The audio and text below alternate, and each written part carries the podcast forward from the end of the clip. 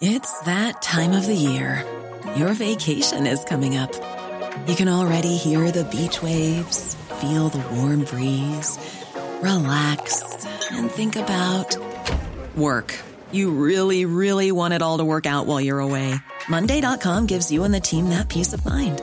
When all work is on one platform and everyone's in sync, things just flow wherever you are. Tap the banner to go to Monday.com. Many of us have those stubborn pounds that seem impossible to lose, no matter how good we eat or how hard we work out. My solution is PlushCare.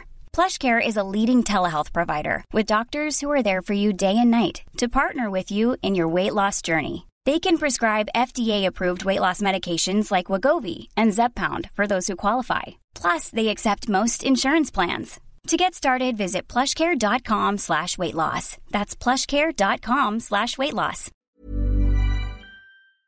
LMFM podcasts. With CNC Carpets, we bring the showroom to you. Or you can book a personal consultation at our fabulous new showroom in Moortown, Dromiskin. Call 087 660 237 or visit our website at cnccarpets.com to book an appointment. CNC Carpets for all your carpet and wood flooring needs. The Michael Reade Show podcast. Tune in weekdays from 9 on LMFM. To contact us, email now michael at lmfm.ie. Wednesday morning, the 16th of November. Good morning, with much debate and discussion from now till 11am. This is Michael Reade on LMFM. The gambling regulation bill approved by the Cabinet yesterday will reform existing gambling laws that date back to 1956. A gambling regulation authority is to be established and it will have wide ranging powers which will focus on public safety and well being, covering gambling online and in person with uh, the powers to regulate advertising, gambling websites, and apps. Let's hear a little bit more about this. Fianna Fáil Senator Shane Cassells is on the line, and uh, a very good morning to you, and thank you indeed for joining us on the programme uh, this morning. This is being brought forward after two years' work by your party colleague and Junior Minister for Justice, James Browne. Uh, there's a, an awful lot of, powers uh, that will be given to this regulator. Reg, regulator. Are, are, are they realistic? Will it work in practice? Uh, good morning, Michael, and, and, absolutely. And I think you've touched on this, and you hit the nail on the head in your in your intro piece when you said that the laws governing uh, gambling at the moment date back to 1956.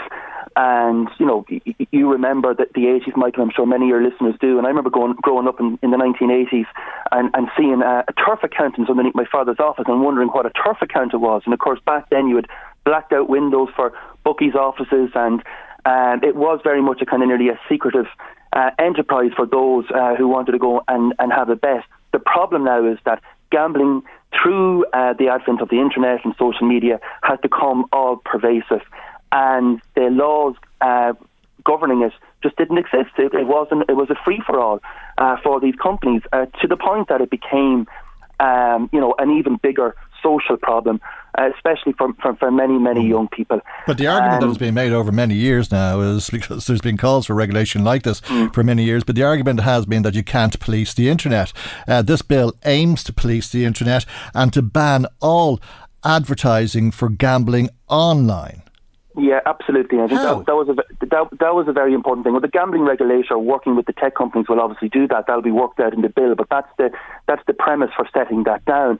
And also in terms of the, the apps and so forth, uh, that you know, if you if you were to, for example, Michael, if you were to go on and, and uh, um, and create an account with one of the, the betting companies on your phone at the moment, you will find that your Facebook timeline will become polluted then with ads pertaining to that and offering you products.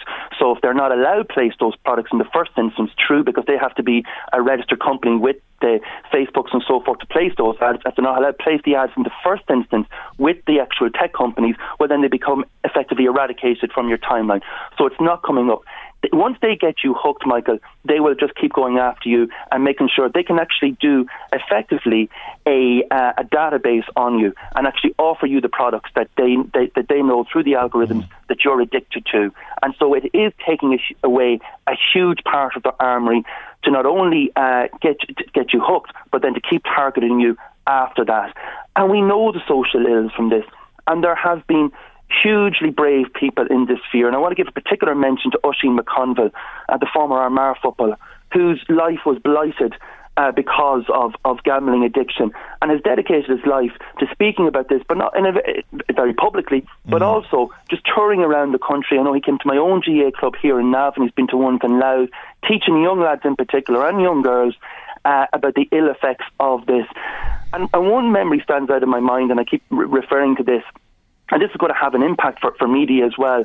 Last year, he was speaking about this in a half an hour special documentary on RTÉ Radio 1 on Sunday Sport and telling how his life was destroyed. It was a really emotional interview. Mm. At the end of the interview, RTÉ said, Well, thank you for that. And they went to a break uh, for the opening day of the flat in the Curragh, which they then ran a jingle sponsored by Boyle Sports Betting. Now, the irony of that was just unbelievable. They'd spent half an hour talking about a GAA star and his life was ruined, but they were taking the shilling as well off the betting companies. That too will be banned under these rules. So that that you know that absolute ironic scenario wouldn't uh, occur again. Well, there won't be uh, any advertising from half five in the morning until nine o'clock in the evening, or, on TV or, or radio. Uh, but how is it going to work uh, on the internet? I, I know you're saying that social media companies uh, will be prohibited and they'll have to work with this regulator. They'll be prohibited uh, from uh, allowing direct advertising, but people will find indirect ways of luring people in. And uh, the internet uh, has proved to be very inventive and creative. And uh, I believe you can buy drugs or, or, or weapons or, or use porn on the internet without any restriction, regardless of your age. Well, actually, Michael, would you believe I met with the head of Google Trust, uh, who was in Leinster House yesterday, who come over from Silicon Valley, uh, Laurie Richardson, and we actually met because I've obviously been working on the online media bill, and we've been working uh, with the tech companies on all of these particular issues. They, they, as they call them, bad actors, and they know that there's, you know, people come up with inventive ways to make sure that they keep using the internet for, for ill purposes. But they're working hard, and they want to work with government because they don't want um, a scenario where it is a place uh, that is that is you know perpetrating ill in society. So they're actually working constructively with government to make sure, and they were very interested in the fact that. Uh, that gambling legislation was being uh, brought forward yesterday, and making sure that they're actually helping governments rather than working against them uh, and creating loopholes. So that's positive. And as I said, in terms of the mm. ads and so forth, myself as a as a as a elected member, if I want to place an ad on Facebook or whatever, I have to go through a series of checks to allow that ad to appear on Facebook. Similarly, so um, if you were advertising products in this sphere, uh, and you wanted to place an ad, that wouldn't be allowed because you wouldn't get past those checks. So there is actually huge amount through the, the algorithms that they have devised mm-hmm. um, uh, safeguards for actually preventing that from happening. But I think that the most important thing here is yeah, but I'm sure a, if it's if you're not uh, giving people the opportunity to gamble there and then, that you will be able to uh, uh, uh, invite them to do it somewhere else. but what, what, what about? uh, this advertising. Uh, there's to be no sponsorship of uh, sports clubs uh, uh, and so on, and no advertising then on television and radio. Uh, but won't uh, these gambling companies find other ways uh, of advertising? Will they not have advertising hoarding in stadiums and so on? No, I mean, again, you know, I mean, I suppose this is up to them as well. They've, they've all issued statements yesterday. I've, I've, I've seen them. Uh, Flutter Ireland, who yeah. are the holding company for Paddy Power, the yeah. Irish Book, Bookmakers Association, they've all made positive statements yesterday. So they need to be good to the word and actually trying to work with the authorities rather than trying to find loopholes in every single. In, in, th- in theory, this is going to cost them, but uh, I, I was always taught that the bookie never loses. Well, again, Michael, I mean, you have a situation where they have the last decade, because of social media, had a complete free for all uh, in this sphere. They've now been faced for the first time ever, and I think it's taken them. You know, they, they never thought it was actually going to get to this situation where someone would actually take them on and actually put a regulatory system in place. And I equally want to say this isn't a case of trying to stamp out people's fun. It's just a case of of admitting that the, the laws in the country haven't kept pace with the laws governing the advent of social media and tech companies. And there has to be laws there to govern this because we know the ills. I, I've dealt with the young people in clubs who have massive debts run up and their parents are bailing them out. It is frightening to sit down uh, with young people who have become mm. addicted to gambling. It is it is it is more insidious than alcoholism, than being addicted to cigarettes. It is life destruct, uh, okay. uh, destructing. Because if you remember, years ago there was a, a, campaign in Tipperary to stop a casino being built in Tipperary. We, we laugh about it now because literally everyone's carrying a casino in their pocket. These laws are going to take those casinos out of your pocket and making sure uh, that the power goes back in uh, to families and protecting their young people. Mm. These companies will do anything. They, they, they get sports stars to become brand ambassadors to well, try and make it look cool. Uh, well, uh, they well, have some they have some money, Michael. Will the National Lottery be taken off uh, the television?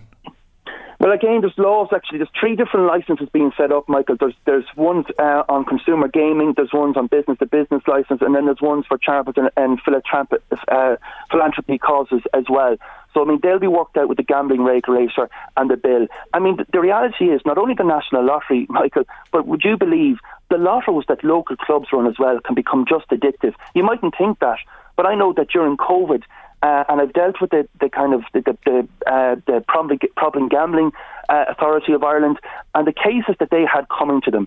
They had actually, um, in mm. particular, uh, women addicted to the uh, the lottos being run in local sports clubs. So local sports clubs will be prohibited uh, from having those lotteries, will they, or, or, or at least? No, no, again, there'll be licenses governing all of this and, and worked out. My point is the addictiveness of these things, Michael. The products themselves yeah. are addictive, and that's that's the issue that needs to be dealt with. But the lottery draw will continue, will it? The, the lottery draw is, is a licensed thing; it can continue. What, what but it's gambling, isn't it? Michael, no one's trying to, to, to stamp out gambling. I, I, I, think that's that's the point here. I'm just after saying that. I mean, I enjoy a, a gamble as, as much as anyone the odd time. I'm the worst okay. gambler in Ireland. I bet on a horse in Cheltenham, the poor horse died coming up the hill in Cheltenham. I, I enjoy a flutter as much as mm. anyone else. No one's trying to stamp that out. What we do have is we've allowed gambling companies. Mm. Remember, we this is worth around they make around six billion yeah. uh, in, in, in, in, or create around six billion in this country. Okay. One one company alone in England, Bet365, their CEO was paid half a billion euro a year. Okay. So they have massive resources. And if we, are, as a government, stand by and just let them have a free for all and actually exploit uh, not just young people, but mm. people in general, that is not on. And will, that is what this bill is trying to Will address. winning streak be taken off the telly?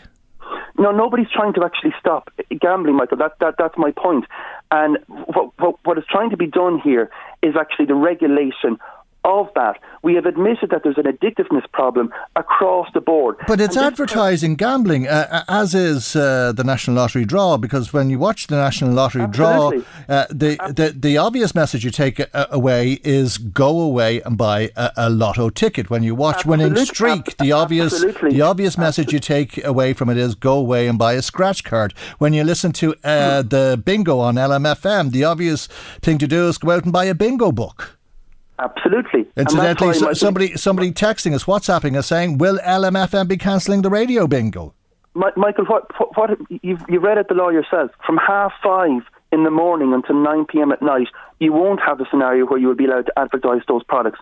So if you're not allowed to advertise those products, uh, it naturally follows you wouldn't be allowed to broadcast those products during that period of time. They are as addictive as going into the bookmakers and actually placing ads on horses. Well, it is promoting an industry that is, okay. is hugely destructive on, on people. So, winning streak and the lottery draw will take place after nine o'clock in the evening, and if uh, the bingo is to continue on the radio, that'll have to be before half five in the morning or after nine in the evening.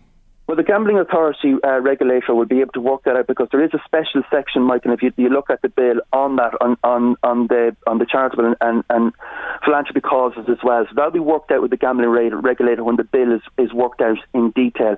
I think what the bill was achieving yesterday was actually making a mark for something that's causing destructive uh, impact across this country, in particular with young people. And you go into any uh, town, you go into, you walk around the town, you go into. COVID was a godsend for these guys. I remember a couple of years ago, they were actually lobbying us back in 2018, mm. 2019, because there was an increase in the betting tax.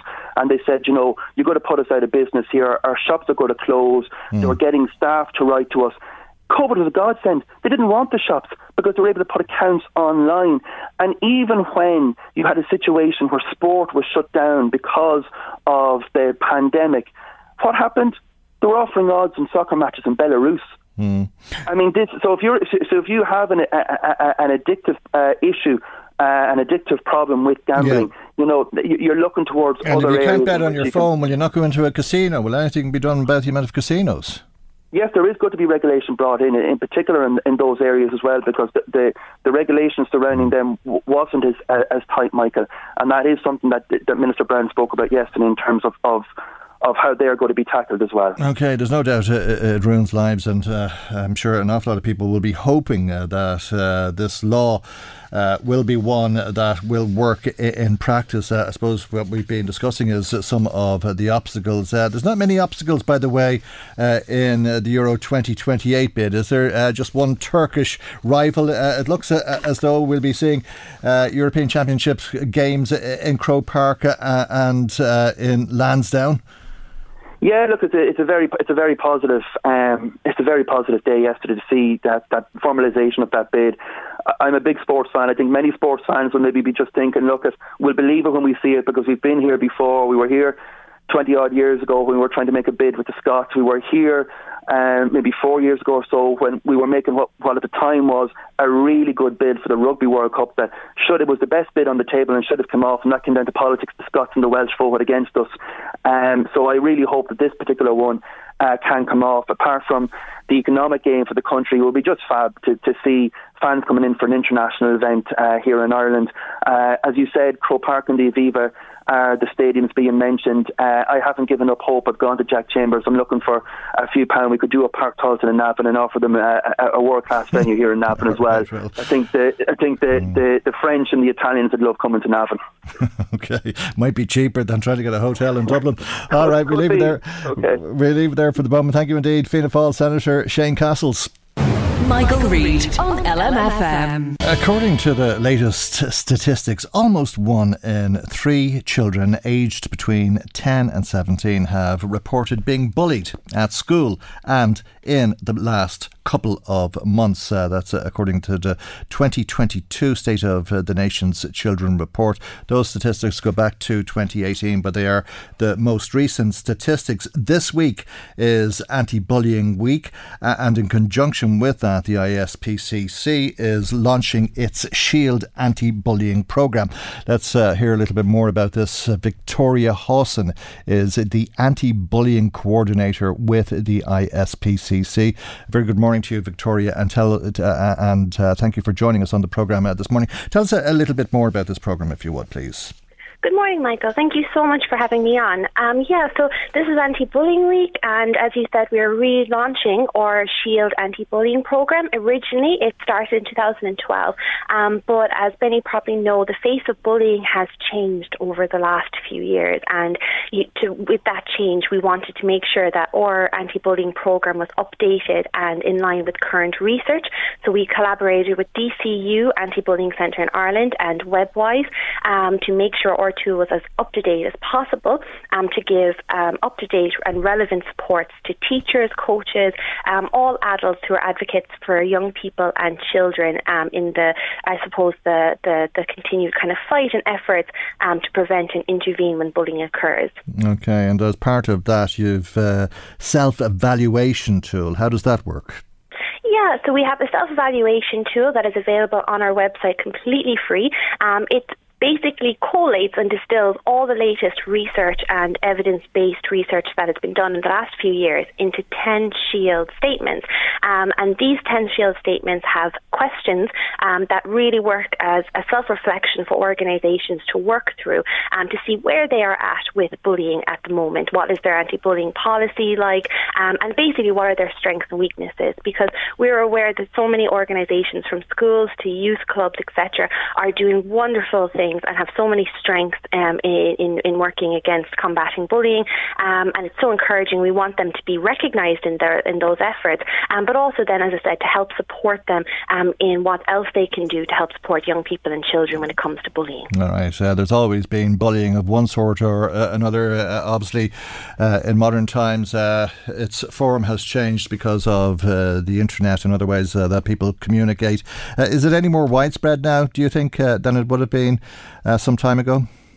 I think, to, be honest, when we look at the research, it's not necessarily that it's more widespread. I think the concern is is that um, before children, maybe you know, even going back even 15, 20 years, you would have been able to have maybe a little bit of a break. You know, the effects would have still been there, but you wouldn't have been going home um, to your online social platforms like your Facebook, your Instagram, etc., carrying on the the maybe name calling, the emotional abuse, etc., that can come with bullying. Um, and you know th- that is really what we're seeing from young people nowadays is that the online bullying, cyberbullying, um, has really um, just mounted in the last few years, and it's something that I think a lot of adults, from parents and caregivers to teachers to coaches, really struggle with. How do we combat that? What is the um, the answer to how we support young people online um, because there are benefits to being online. You know, we don't want to take those away from young people either. Um, so it's about trying to find that balance and give out supports for it. Right. Uh, are, are, young people too sensitive? Uh, are, are, they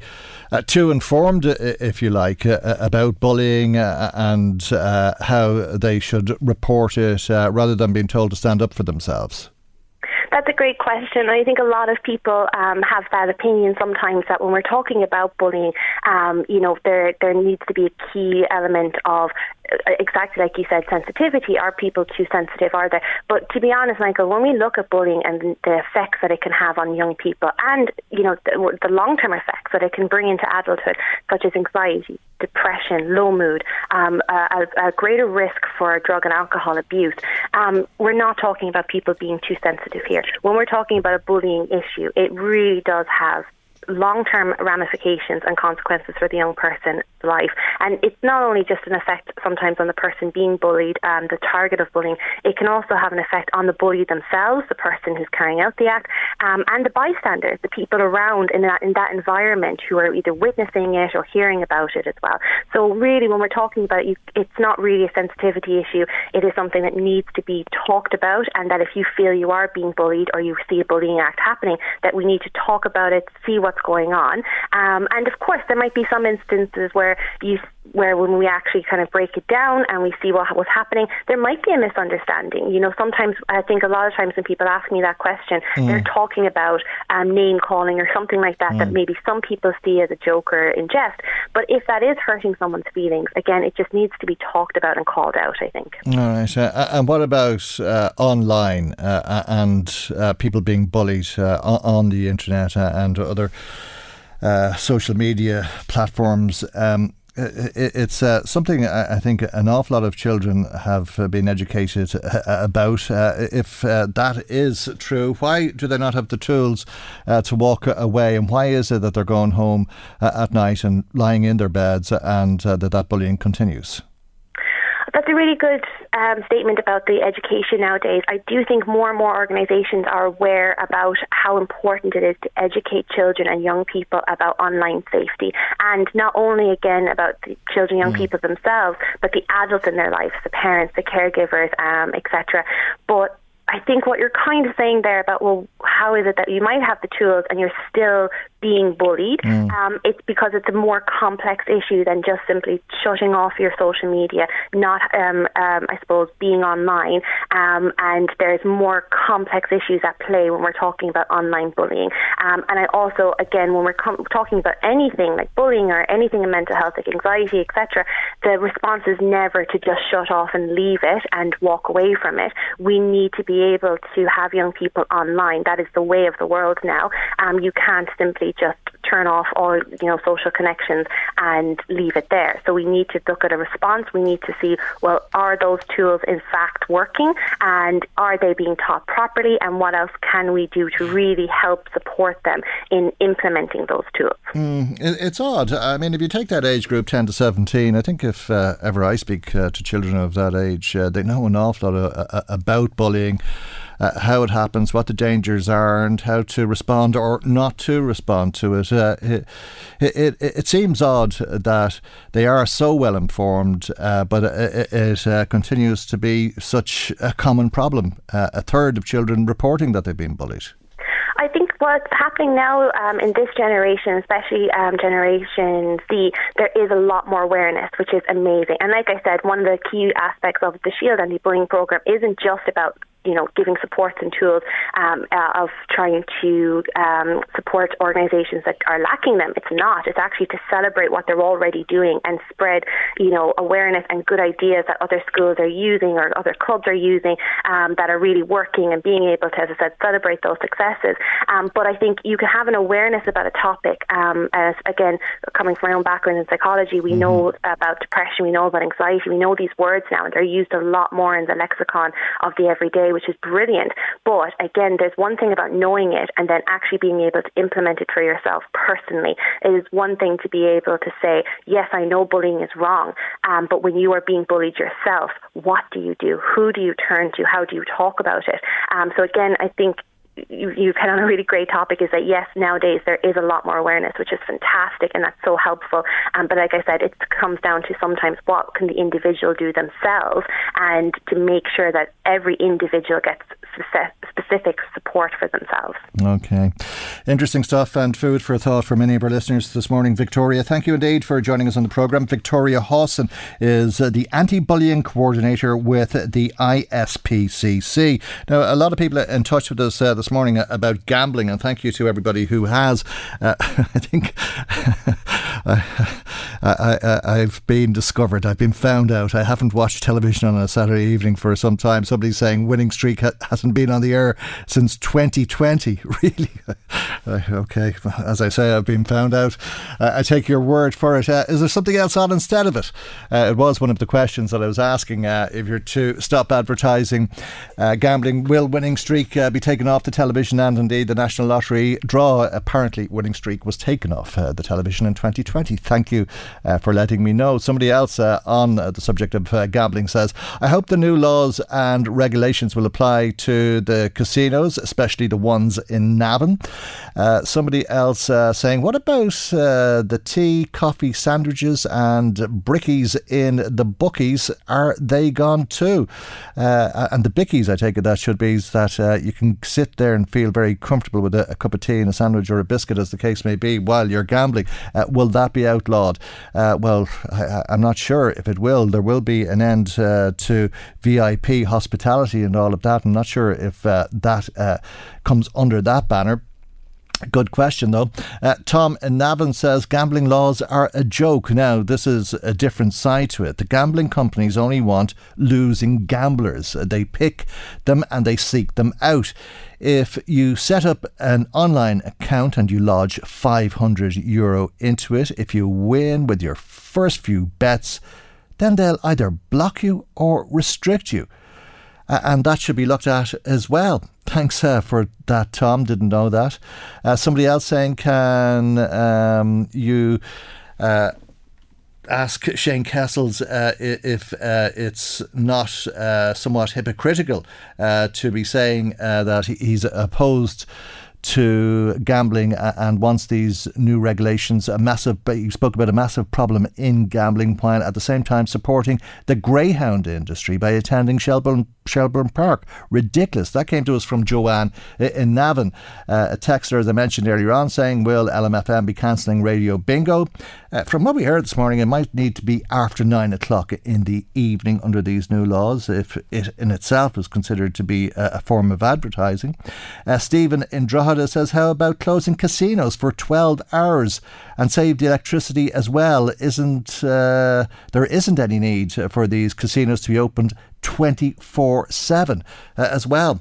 Thanks for that, Stephen, uh, and uh, for your text. Uh, another uh, text comes to us uh, from a listener in Navan who says it is great at long last. Fergus Finlay saying that all of uh, these religious orders should be closed down, their assets handed over to the state, and compensate all of those uh, people who were abused, who are suffering all of their lives. If this does not open the eyes of people who give money to the so called religious orders, nothing will. Some of these abusers are allowed to live in uh, the luxury of uh, their big houses when in fact they should be in jail. And our caller says the judiciary have questions to answer. Thank you as well for your text to the programme today. Michael, Reade on LMFM. Now to a survey of some 1,200 LGBTQ plus secondary school students. Uh, the 2022 school climate survey was uh, carried out uh, by Columbia University in New York on behalf of the Belong To organisation. It asked uh, about how students feel, if they feel safe or if uh, there's instances of uh, discrimination, harassment, and if uh, there is school based supports that they can uh, avail of. Moninne Griffith is uh, the CEO of Belong To and on the line. And a very good morning to you, Menina, and thank you for joining us on the programme this morning. It seems that the vast majority of young people who were surveyed don't feel safe in school. Yeah, that's right. Uh, unfortunately, um, despite a huge milestones, huge progress that's been made, I suppose, in Ireland in terms of um, inclusion of LGBT people, um, uh, this year as you said, over 1,200 students took part in the survey, uh, representing all 26 counties in the Republic. And uh, we found that over three quarters of students feel unsafe 69% of them hear homophobic remarks from other students, um, and one in three of them missed school uh, in the, the month prior to completing the survey due to victimisation. So lots of work to be done, uh, really, to try and make sure that schools are safe for everybody, including LGBT students. Okay, and they've heard homophobic comments, as you say, but not just from students.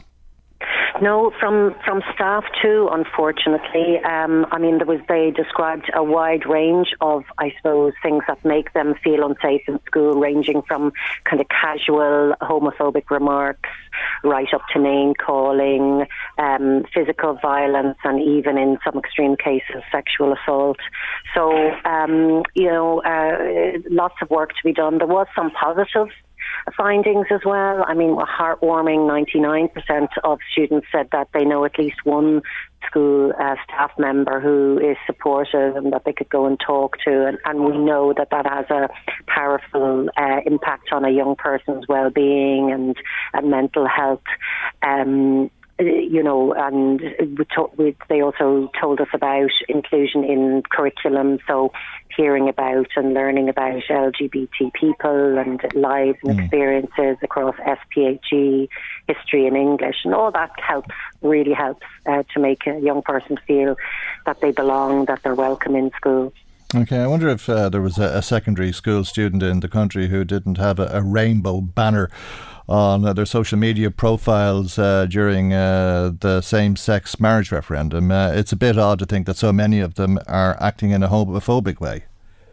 Yeah, well, uh, you're right, but you have to remember that um, uh, it takes time to change attitudes, deeply seated um, attitudes, and um, not all uh, homophobic remarks um, are intended to hurt or harm, even though that's the, the ultimate outcome or the impact that they have, because it's so normalised. Um, you know that unconscious bias and that, that that the language that we use is so normalised, especially at the moment with that's so gay to describe anything in a pejorative way.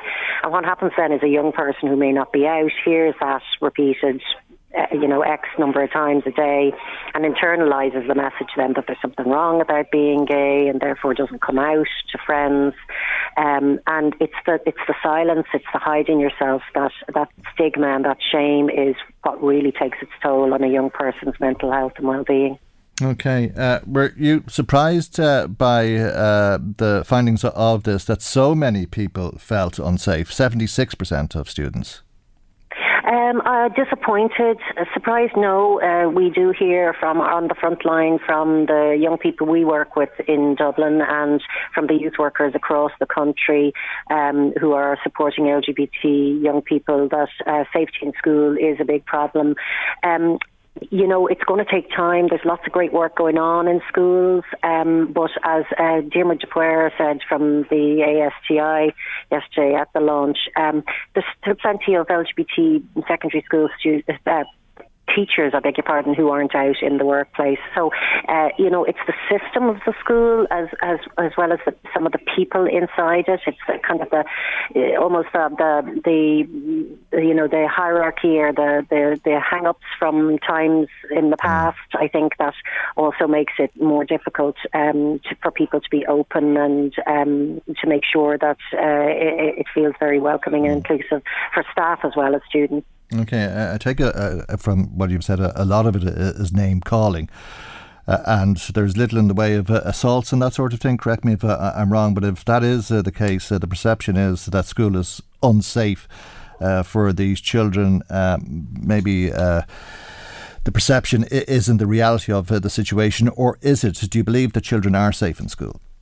Um, I mean, look, there are still reports of um, damage to property, um, uh, physical violence, sexual assault. Um, you know, so I, uh, it's always the, the threat of that, as well as the threat of being dropped from your your your friendship group and ignored and and, and excluded. Um, you, you, know, uh, Dr. Paul Dalton, clinical psychologist, spoke at the launch yesterday, and he said if you want to really mess somebody up, you isolate them make them feel lonely. That's the thing that has a really negative impact on a person's well-being and mental health. And unfortunately, um, uh, you know, uh, that's that's you know the, the, the report from the young people is that that's what the impact has. You know, one young person said, It's so lonely. I've never had anything in common with anyone, I, and I felt alienated. School just made me realise how lonely being LGBT truly is. Mm, dreadful. Uh, Moninne, thank you indeed uh, for joining us, though. Moninne Griffith, uh, CEO of Belong To.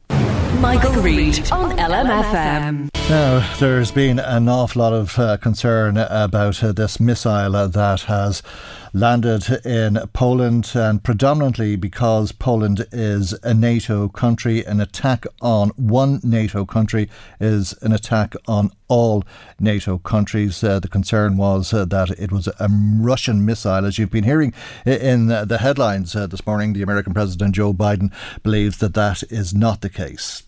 I think President Biden has said a few times that the U.S. will defend every inch of NATO territory. If these reports are true, what does that look like for the administration?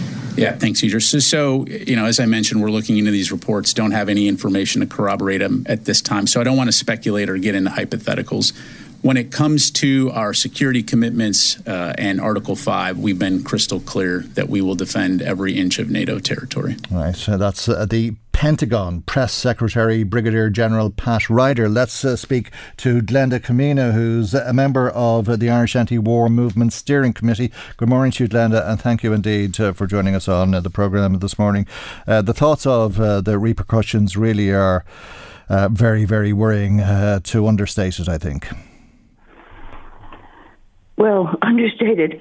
I mean, I, it seems to me that uh, there's been a great emphasis on caution, which is really good because it's quite likely they now think that this missile was the, the Ukrainians have Russian missiles. They probably fired it at an incoming Russian projectile, and either their missile or fragments of the Russian missile ended up in Poland. This is a good possibility. I mean, it's not good, all of it's mm. bad. But in the meantime, we've got 90 cruise missiles and ballistic missiles and drones all fired into into uh, Ukraine. And Zelensky, of course, you know, is I would think anyone would panic if that was happening to his country. And seven million people were without power, and children were living in in subways and um, underground, and and have no heat, and it gets down to minus 20 degrees centigrade. Hmm. Um, this is a very serious situation. Yeah. And in a way, it's like more attention has been given to this one missile that killed two farm workers deplorably in Poland than to all that's going on in Ukraine. Yeah, and when you look at the photograph of uh, the crater that it left behind, it's massive, and it, it, it really spells out how serious these weapons are. and a lot of people will be looking at that photograph uh, today, uh, but few of us looking at the 90 craters left behind the 90 missiles that landed in Ukraine yesterday. Yes, it's it's a strange kind of um, imbalance and I would think that, you know, Zelensky might well be getting a bit paranoid and, and going a bit crazy with all this going on. But the problem is the Russians have denied this. They always deny everything, even when proof comes out later they've done it. So the problem is now, like the boy who called wolf so many times that when there was a real wolf, no one believed him. Like no one can believe the Russians when they say they weren't responsible. But what we do know is that to involve NATO is the last thing in the world that we could possibly tolerate because that will definitely lead to a third world war. Mm. Now, I, I think people are aware that there have been a number of attacks on Russian fuel depots um, in uh, in Russia, in southern Russia in particular, um, by suspected drones, and they suspect Ukraine. But um, this is uh, also something which could escalate the war. But I think that the important thing is that we look at how the world leaders are proposing caution, they're proposing getting a full investigation before anything is done. It's very important. And then we have to deal with what do we do if, in fact, it was deliberate. Now, I think it wasn't. I think mm. we're going to find this was another one of those accidents, yeah. like the many nuclear accidents that happened that people don't hear about, and that um, it's simply intensifying things. I mean, to involve NATO Hi, I'm Daniel, founder of Pretty Litter. Did you know cats tend to hide symptoms of sickness and pain? I learned this the hard way after losing my cat, Gingy. So I created Pretty Litter, a health monitoring litter that helps detect early signs of illness by changing colors, saving you money and potentially your cat's life. Pretty Litter is veterinarian developed, and it's the easiest way to keep tabs on your fur baby's health right at home. Go to prettylitter.com and use code ACAST for 20% off your first order and a free cat toy. Terms and conditions apply. See site for details. Hey, it's Paige DeSorbo from Giggly Squad. High quality fashion without the price tag? Say hello to Quince. I'm snagging high end essentials like cozy cashmere sweaters, sleek leather jackets, fine jewelry, and so much more. With Quince being 50 to 80% less than similar brands and they partner with factories that prioritize safe ethical and responsible manufacturing i love that luxury quality within reach. Go to quince.com slash style to get free shipping and 365 day returns on your next order. quince.com slash style when you need mealtime inspiration, it's worth shopping Kroger, where you'll find over 30,000 mouthwatering choices that excite your inner foodie. And no matter what tasty choice you make, you'll enjoy our everyday low prices, plus extra ways to save, like digital coupons worth over $600 each week. You can also save up to $1 off per gallon at the pump with fuel points. More savings and more inspiring flavors make shopping Kroger worth it every time. Kroger, fresh for everyone. Fuel restrictions apply is to bring on the Third World War. It's as if you have a fire going on in one room of your home. Are you going to throw more matches into it? Is that going to help? There's got to be negotiations. There's got to be a stop to this war, one way or another. And Zelensky can't set out a program which includes retaking every aspect of, of Ukraine. Even though he may be right, I don't know, it's not going to get to peace. And if we don't get to peace, many, many more are going to die and suffer. And um, be wounded, lose arms, legs. This is not the way the world should be going now. We should be totally focused as a, as a world mm. on the climate crisis, on the climate um, catastrophe, as it's now being called. And yet, the war in Ukraine is intensifying okay. CO2 emissions, is intensifying. Are you suggesting that Ukraine should? Are you suggesting that Ukraine should capitulate? No, I'm suggesting that they should have genuine negotiations I know that the idea of negotiating with an enemy who's done those horrible things to your people is very difficult. It's very difficult. And at the same time, you know, is it really a very good idea that, that Zelensky should be calling for NATO involvement, knowing what that could lead to? Um, well, and then we hear propaganda that uh, one of them's winning the war, that Ukraine's winning the war. I don't think we can believe that either. Mm, I'm surprised to hear you say uh, that NATO aren't uh, involved. Uh, uh no, not, I do, they are involved. Yeah, They've been involved long before long the actual, before, yeah. you know, March 24th. February 24th. It's yeah. been involved for a long time. They've yeah. been training Ukrainian soldiers. They've been pushing um, mm. all of Russia's Supply, supplying weapons. Uh, I mean, billions yes. has been spent uh, on this war by countries outside of Ukraine and predominantly NATO countries. Uh, I, I, don't know about you, Glenda, but I, I, went to bed last night under the impression that uh, Russia had attacked Poland. Uh, that seemed to be the case going to bed, and a very worrying situation, as you say, could have led to World War Three. Woke up today feeling a, a, a lot, a lot more relieved that uh, this quite possibly uh, is a Ukrainian missile or a Russian missile that was shot down uh, by Ukrainian air defences. Uh, uh, and puts it into a, different perspective. But having said all of that, it shows how fragile all of this situation is, doesn't it? Absolutely. And the whole conflict is intensifying the fragility for the whole world because everyone is going to suffer in different ways from this. But it seems to me that I didn't actually think it was deliberate last night because you always ask yourself who benefits by this? Who benefits by getting NATO involved? Zelensky believes that that uh, Ukraine would benefit by getting NATO mm. involved. But the Russians know um, NATO. Russia, or, Russia knows NATO is involved. Uh, this is not a uh, this is not a, a, a war uh, against Ukraine uh, alone. I mean, the Ukrainians would not have liberated Kherson uh, if that was the case. They did so with the support of the NATO countries. Absolutely, and Sweden is sending more weapons, including, um, you know, the the air systems today to uh, sending it on immediately to Ukraine. So the level of uh, arming everybody up is increasing. And does it save anybody's life? Does it stop the war? I don't think so. Mm. Uh, well, it's led uh, to um, this uh, unbelievable uh, attack uh, on Ukraine yesterday, undoubtedly because of the humiliation uh, that the Russians felt and uh, uh they were ostracised uh, from uh, that G20 summit and Putin not attending and so on. felt that he had to act in some way to save face, if that's a way yeah. of putting it. but I think it's probably a lot more serious than saving face. this is the destruction of so. Uh, many important pieces of infrastructure. It's going to be a very, very hard winter for people in Ukraine, much harder than it would have been two days ago.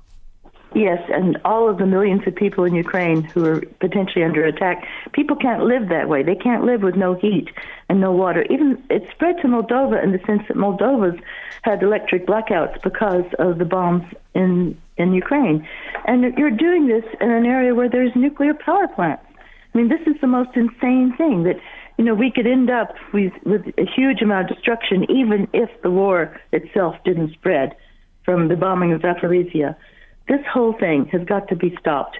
It's not going to be agreeable to Russia or Ukraine, however it ends up, but all wars eventually end up in negotiations. And how much suffering are we going to let the Ukrainians go through in a proxy war between the U.S. and Russia, the Western Russia? This really is the most dangerous thing playing with fire since the Cuban Missile Crisis, which I was alive to experience.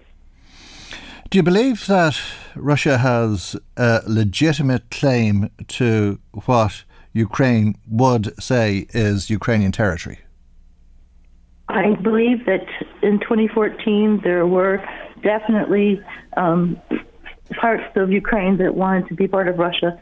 There was an election, obviously, which was overturned with the help of Western influence.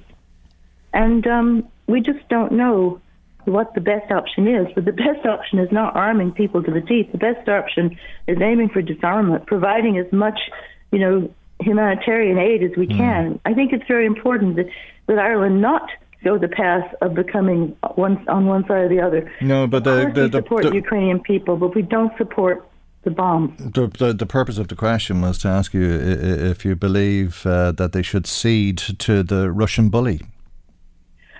I understand that it's being put in terms of a Russian bully, and yes, but this is not a playground fight where you have a bully and you stand up to the bully and everything's fine. This is nuclear missiles. Mm. This is the possibility of everybody being engulfed, like the whole playground going up in flames, shall we say. So it's it's got to be dealt with in another way. Surely we have learned by now that wars don't really solve problems. Negotiations, politics can solve problems, but wars do not. Wars just create new problems to be solved mm. and a hmm. huge amount of damage not just the physical damage to infrastructure, but the damage to human lives, people who've lost family. Um, it's it's a it's a terrible, terrible thing that wars are still going on in this world. When the only war we should be involved in now is the war against the destruction of the environment of the earth that makes it possible for us to live and breathe. Mm, I know. Um, the Russian tactic, uh, it seems, is to attack civilians. Oh yes, Yes, they have absolutely. They are barbarians in their in what they're doing. Like there's, I agree with um, with Trudeau and and um, Biden on that. That that they're it's a barbaric response. It's it's a medieval war with um, terribly dangerous modern weapons. And this has been the case with all the wars, like Yemen. You know what's going on in Somalia, much much of Africa. Um, women and children are most always the predominant victims of these wars They are not the war makers. They're not usually the people who are standing there, you know, demanding um, that the bully be stopped by any means. They want to be able to grow their crops. They want to be able to send their children to school. They don't want their schools bombed. They don't want. Um, mm. Most people are sensible and don't want war. Mm. Most people are holding their breath when there's talk about a NATO response to the bully, because that may be what is justified in emotional and psychological terms, but is it the thing that will stop what's happening here? Okay. And how many, how many, you know, people people can't live in Ukraine with what Russia is doing to them. But I think that calling it the G19 by Zelensky was, you know, more provocation to, do you actually like keep uh, pushing at a bear, you know, when it can get you with its claws? Like, what is the best way to handle these things? There must be a way that we could have institutions that have some power. The UN seems powerless you know, the organizations which are meant to be discussing many other things are now totally um, absorbed in this conflict. And there's so many conflicts in the world now, so many wars. None of them are helping mm. people or being good for people in any way. Okay. Um, I, I, think the other side is uh, do you surrender uh, to a, a, country that attacks civilians uh, because they're attacking civilians? Uh, and I, I think that's the uh, uh, reason why uh, the Russian bully state is the turn of phrase that's being used. Glenda, I have to leave it there well, for the moment. you have to realize that the U.S. Mm. has been involved in similar wars with similar deaths, needless oh, yeah. deaths of children for a long time. Mm. So there's not like a good side and a bad side. It's not like, you know, the angels attacking the demons. We've all got responsibility for making the world a safe place for children. Okay. All right, but I think it's the Russians who are attacking the civilians at the moment. Yes, okay. of course. All right, Glenda, I have to leave under attack. We realize that, but the question is like, are we going to keep pushing the buttons until we get a nuclear war? I don't are we know. going to have yeah. to realize we have to do it a different way? Okay, well, that, that's a, a, question I wish we weren't asking. Thank you indeed, Glenda, for joining us this morning. Glenda Cimino, who is a, a member of the Irish Anti-War Movement Steering Committee. Michael, Reade on LMFM. Now, the Joint Committee on uh, Tourism has published a report on working conditions and a shortage of skills in Ireland's tourism and hospitality sector. Local Sinn Féin TD Imelda Munster is a member of uh, that committee and on the line. And a very good morning to you, Imelda Munster, and thank you indeed uh, for joining us on the programme uh, this morning. I want to talk about your committee's report uh, and indeed uh, the recommendations. Before we do that, though, can I ask you about a report in the Irish Independent today uh, about uh, people who have made allegations uh, against Michael Shine, uh, a former consultant doctor at Our Lady of Lourdes Hospital in Drogheda. Some 120, or beg your pardon, 112 people who made allegations of sexual abuse between 1964 and 1995 who have settled claims against the medical missionaries of Mary. Uh, these uh, people were told that their their complaints would not be prosecuted. The DPP decided not to prosecute uh, because of a, a, number of reasons. The delay in taking these cases, Michael Shine's age now, and his health. Uh, but the settlements with uh, the medical missionaries are, are, confidential, or as the Irish Independent puts it, a gagging clause has been put on these 112 people, and they and their support group, Dignity for Patients, it seems, are looking for a full public inquiry into what happened and uh, the complaints over many years against Michael Shine. Uh, what do you make of that? Is that something that you would support? Well, the cases that that that the people had made allegations, they've effectively been denied a hearing and justice. And I think there needs to be a full examination of all that happened, establish the facts through some sort of inquiry, but that inquiry needs to have, I would think, a clear time frame. And what worked well with the cervical check uh, was a non-statutory inquiry, Mike, that is because it established facts very quickly. Um, sometimes public inquiries are long drawn out inquiries that could face legal challenges that go on for years, and I'd, I would suspect that the last thing people want, uh, people that have been denied um, a hearing or justice, uh, would want it to go on for years and years, given how long they've had to wait so far. So there's a number of options there, but it's important for the minister to li- listen to the victims and see what exactly they want and whatever inquiry is decided upon it needs to be one where the, the, the victims are centre and a full examination to establish the facts and with a time frame for it I suppose uh, you could say uh, that the cervical check inquiry took place uh, because Vicky Phelan wouldn't sign a confidential uh, yeah, confidentiality yeah, clause yeah. Uh, with the State Claims Agency uh, or a gagging order, and that's why we learned about all of the problems. Are, are, you surprised that the medical missionaries of Mary in, insisted on this gagging order for the victims of Michael Shine?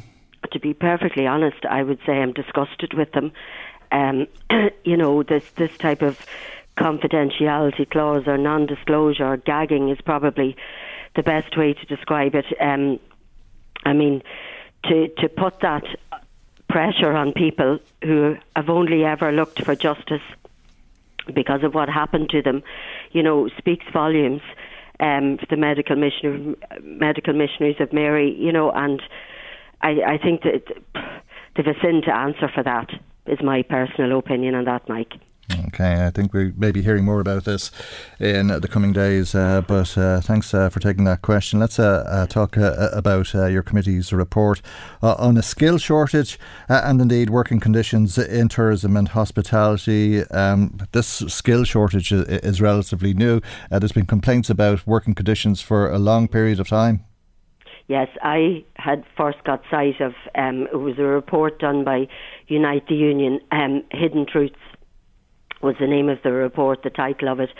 And when I read that report and the detail in it, I had asked that the committee um, invite the union in and other researchers in the area of tourism and hospitality, and that's how the whole thing started, if you like. And we had some excellent research. Firstly, the the Hidden Truths report, but also Dr. Deirdre Curran from NUIG, and also research from Fáilte Ireland in relation to the treatment of workers in the hospitality and tourism sector. Um, and the report has made 11 recommendations. We have a situation where the Minister for Tourism, um, the report has looked to have for her to have a role in ensuring the delivery of workers' rights in the sector because and I said yesterday at the launch it's madness that she's responsible for the sector including business lobby groups but has absolutely no responsibility to workers but the report again and I've said this about every report it isn't worth the paper it's written on without the backing from government mm. and we need to hear Minister Martin's thoughts on the report and the potential for the implementation plan to make sure that this time change actually happens. You know, but uh, it also requires the two, uh, Minister Martin and the Taoiseach, Leo Varadkar, to um, establish the JLC system. This is the independent body that the minister appoints an independent chairperson, but you have the the different representatives from the sector, but you also have the unions there to represent the workers. And that collapsed 10 years ago and nothing is done since. And that's why we are where we are now. But some of the, the stats in the report, particularly the report from Unite the Union and Dr. Deirdre Curran were harrowing, you know, and we've heard firsthand of workers, how some of the workers, obviously it's, it's not, you know, every employer in hospitality and tourism would be ridiculous and wouldn't be factual to say that, but there's a sizable amount of uh, workers' rights being denied in this sector in particular. Mm. Workers not being paid the minimum, workers asked to work long hours, workers um, had cited a lack of breaks and um, places being deliberately understaffed, um, not being paid the full the full amount, no Sunday pay, mm. and being treated very, very, very shab- shabbily. And during the summer, I had heard calls from the industry about recruitment. And my first thought in my head was, well, if you pay your staff properly and they've good working conditions, you wouldn't maybe have the problem, the other mm. problem of recruitment. And you, you, you believe you, you, you, have recommended uh, the solutions to these problems in your report. If the minister mm. uh, accepts your report uh, and uh, implements uh, the recommendations. Uh, but your committee is a cross-party committee. I don't think there's yes. a, a, member of the Green Party on your committee, but there's no. quite a, a, number of Fianna Fáil and Fine Gael, That's right, yeah. Oireachtas members who are on yeah. the committee, and it is, if you like, a voice of all parties and none. Mm-hmm. Um, but I'm, I'm, not sure that it's a, a, report that would be ignored by the minister. but obviously, she'll look at it as she will with any report from any well, Oireachtas committee. The problem is, before I've raised this issue with the minister, workers' rights in the sector, I've put in questions when I have questions for the minister, and it's always been um, the question was denied, and she reverts to um, the Taoiseach's department.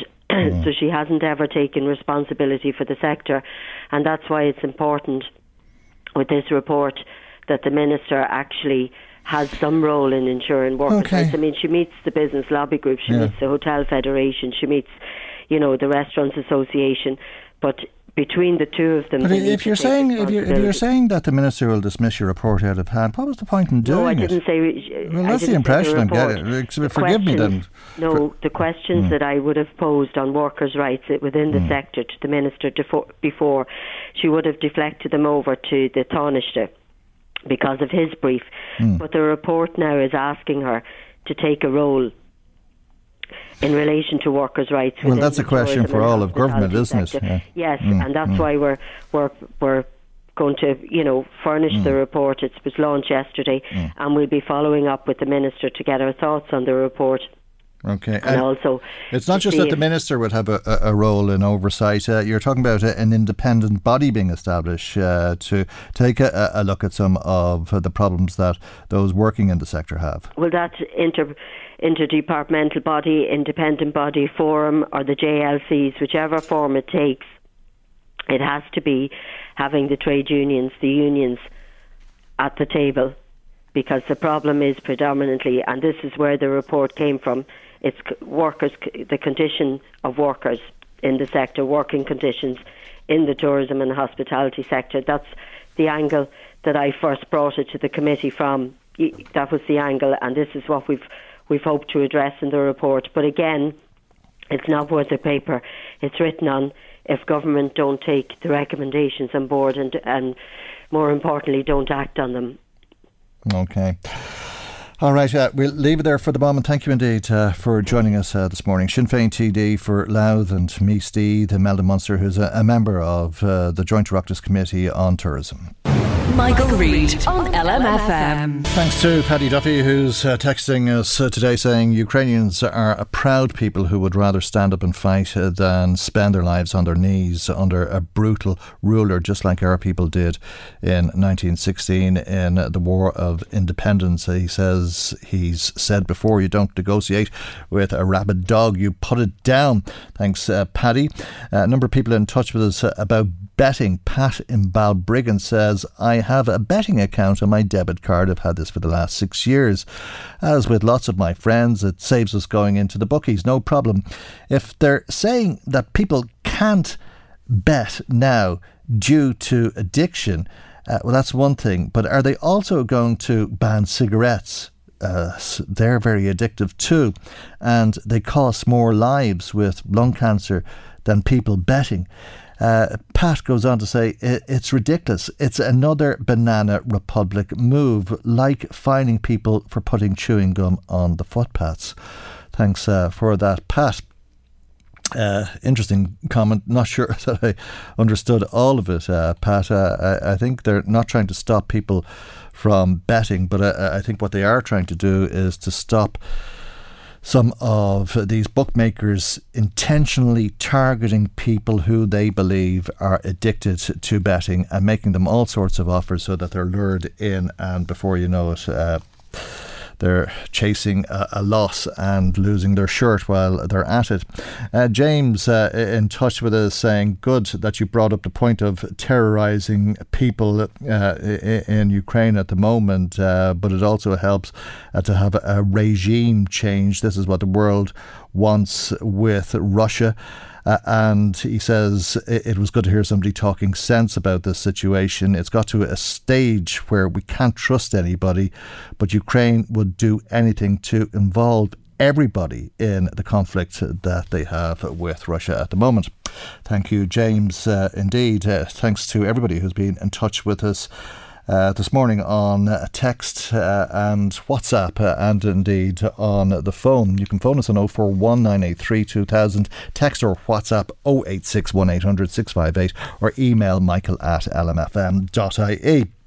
Now, we're going to hear a, a, terrible story of how a woman lost all of her teeth. We're joined by Dr. Caroline Robbins, who's president of the Irish Dental Association. And a very good morning to you, uh, and thank you indeed uh, for joining us on the programme uh, this morning. This is one of your patients I read about uh, in the Irish Independent who went to Turkey to get 28 crowns fitted. Yes, uh, good morning, and listen, thank you very much for having me. Um, Yes, there's been a bit in the news there recently about obviously uh, dental tourism and you know medical tourism as well. It's it's, it's not solely the, um, the, the field of dentistry, but yes, unfortunately we have, do see, and I have seen firsthand um, what can sometimes happen when things go wrong. And I did have an unfortunate lady who ultimately, regretfully, ended up losing all, her teeth because of you know the treatment that was undertaken. Um, just wasn't it wasn't a good standard. Um, it left her in pain. It left her with an inability to clean her teeth properly because all the, the crowns were fused together. And regretfully, unfortunately, the foundations weren't good before she went over. Um, it was a patient I hadn't seen for a while. I used to treat her many years ago, and between where I had worked and where I work now, I hadn't seen her for a period of time. And in that period of time, she had gone away. And when she came back to me, she was in pain with this issue. And you know, it was um, unfortunately a, a, horrible mess for her, and regretfully, um, it just slowly, one by one, when bridges and crowns mm. started falling out, the only options we had were to extract teeth. So slowly but surely, they all came away. What, what was the first mistake? Was the first mistake uh, to try and fit twenty eight crowns at the one time? hundred percent. I mean, I I've done dentistry. I'm doing dentistry for twenty seven years, and I honestly would struggle to think of one patient that I look after that needs 27 crowns. Um, it's over treatment. Um, you know, I would have a patient come in, and, and I do crowns um, because when I'm recommending a crown, it's normally a tooth that's been very heavily filled. And, you know, to try and increase the lifespan of it, a crown is the, the strongest thing that we have available to, to do that.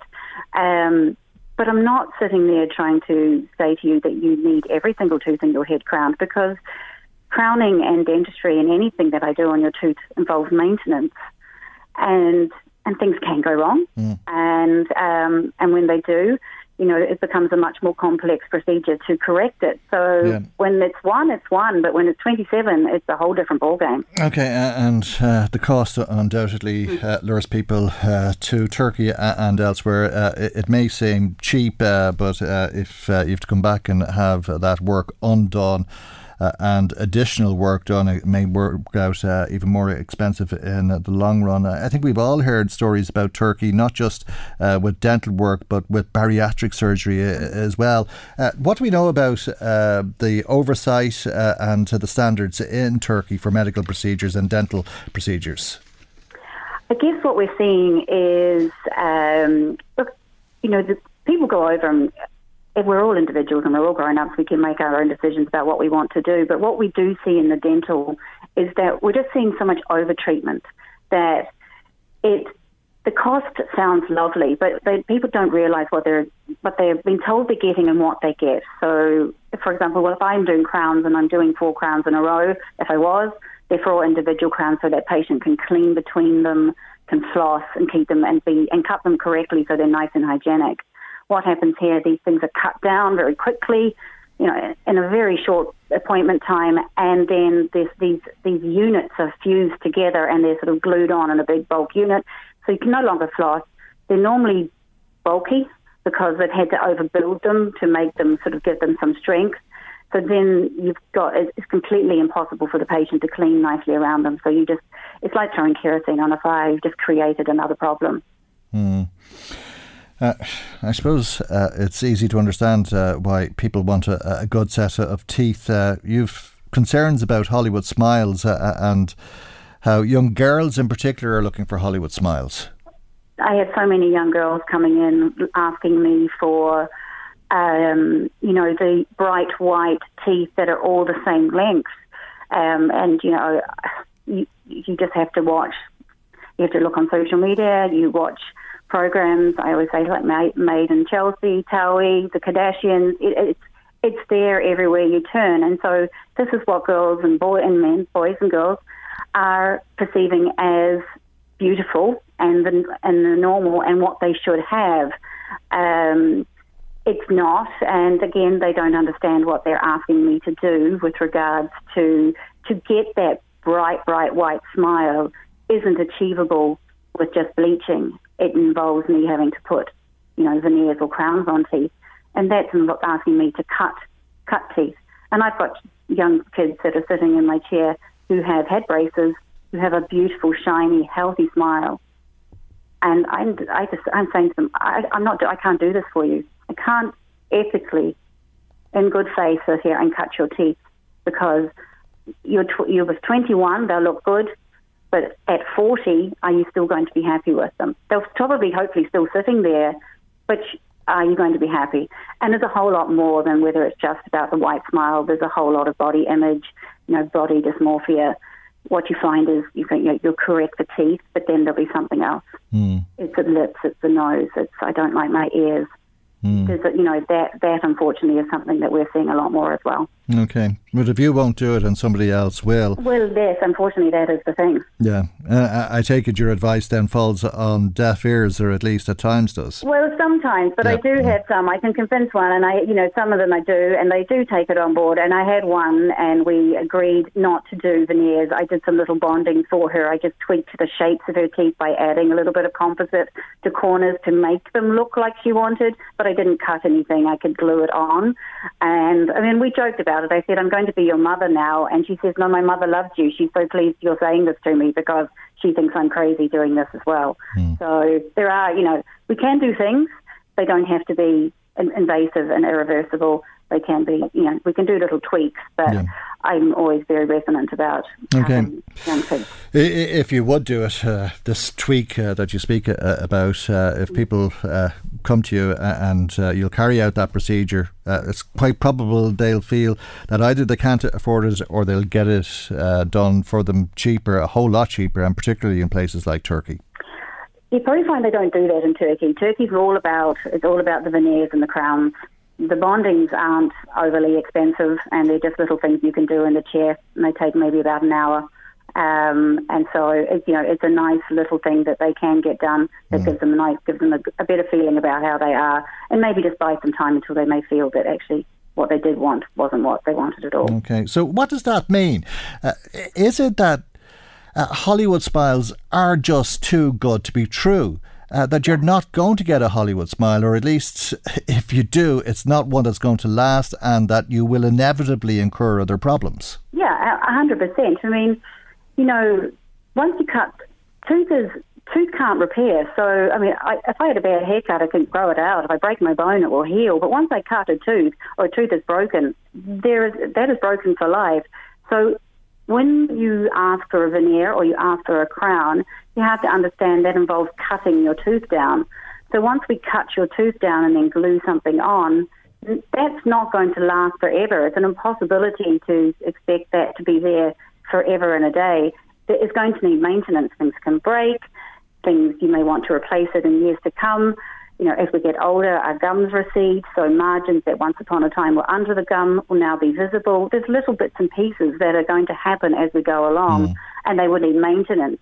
So it's impossible. You, you're you're putting something in that is now you've cut a tooth, and then think about if I've got to cut it off at a later date, I'm probably going to end up cutting the tooth more to cut these things off. Yeah. I always say once we start the industry, it's like a chapter book. You can almost you could write chapter by chapter what's going to happen ultimately to this, that tooth in the end. Okay, well you closed the book uh, on that young woman. Um, uh, I don't know. I mean, it, it, it must have been horrific for you. Um, how how did yeah. she how did she respond when you told her that the only solution was to remove all of her teeth? She, look, it was I sometimes think I'm like, you know, I, a lot of my job is counselling as well. It's about the people. I, I would say the dentistry is one tenth, and and and looking after my patients is nine tenths because there's such an emotional investment in in your mouth and how your smile looks. And you know, she was very very disappointed. Um, you know, extremely disappointed. It's hard to put into words how she was. Um, you know, you can imagine it's a very upsetting time. Um, but look, it's sorted now. She's it's it's sorted, and she's you know it's it's, been taken care of. Yeah. She has a smile again.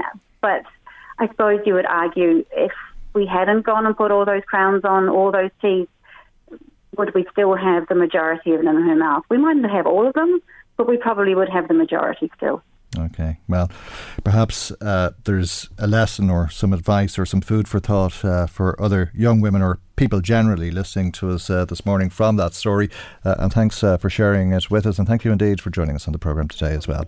That's Dr. Caroline Robbins, who's uh, the president of the Irish Dental Association. Michael, Reade on LMFM. Well, uh, I'm sure a lot of people in Dundalk and Blackrock would have heard uh, the ad there in the break asking them to give uh, blood uh, by donating it in the Crowne Plaza. Undoubtedly, there's some people listening to us who will be excluded and who will not be allowed to, to give blood because of the risk of transfusion transmitted infections. The way the Irish Blood Transfusion Service assesses that risk is about to change at the end of this month. A new system will be put in place, and we'll hear a little bit more about that now. Dr. Tor Hervig is uh, the Medical and Scientific Director with uh, the Irish Blood Transfusion Service. And a very good morning to you, Dr. Hervig, uh, and thank you indeed uh, for joining us on uh, the programme uh, this morning. Uh, you'll be asking people uh, about uh, their sexual behaviour so that there won't be a, a chance of passing on diseases like HIV and so on. Yes, good morning. That, that's correct. We, we changed the donor deferral criteria, so all donors will be asked the same questions. Uh, and we know that this is a safe way to en- ensure the blood supply. The, the patient safety is maintained, and, and the donation process will be more inclusive. Okay, and as a result of the way that you're asking questions, do you believe that more people will be eligible to give blood? Yes, we, we, we think that more people will be eligible to donate now because we ask all the donors the same question so that groups that have earlier been unable to donate will now become able. Uh, uh in other words, uh, you'll be asking questions of heterosexual people that uh, you would have asked of people who were in same sex relationships previously uh, about issues like anal sex.